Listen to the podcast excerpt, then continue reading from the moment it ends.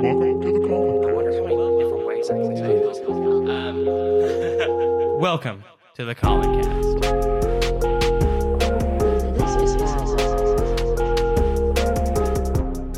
The people who are crazy enough to think they can change the world are the ones who do. My question is, when it comes to hiring coaches, do you have something that maybe you look for that's a little bit different um, than other athletic directors, or is there that special quality that you think that every coach needs to have? Well, first and foremost, I want them to be a great person. Okay. Um, a great uh, man or great woman that's going to be the leader of great of men and women.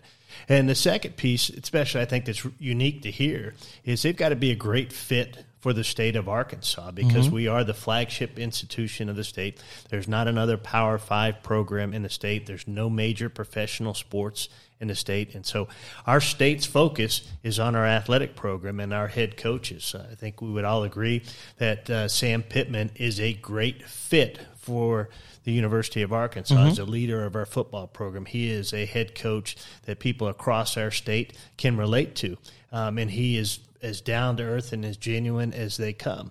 Um, Eric Musselman is a great fit for the state of Arkansas. Mike Anderson did some great things as their head coach here, but I felt our men's basketball program had kind of hit uh, a wall or hit their ceiling mm-hmm. and needed uh, a breath of fresh air and some energy. And Eric Musselman has done just that. He has energized our men's basketball program, energized our men's basketball fan base, energized people across this state of Arkansas, and how he leads our program, how he interacts with our fans on social media. Um, it resonates with people across this state. So I think that's the one thing that's unique to Arkansas is our head coaches in all of our sports need to be a great fit for the mm-hmm. state of Arkansas.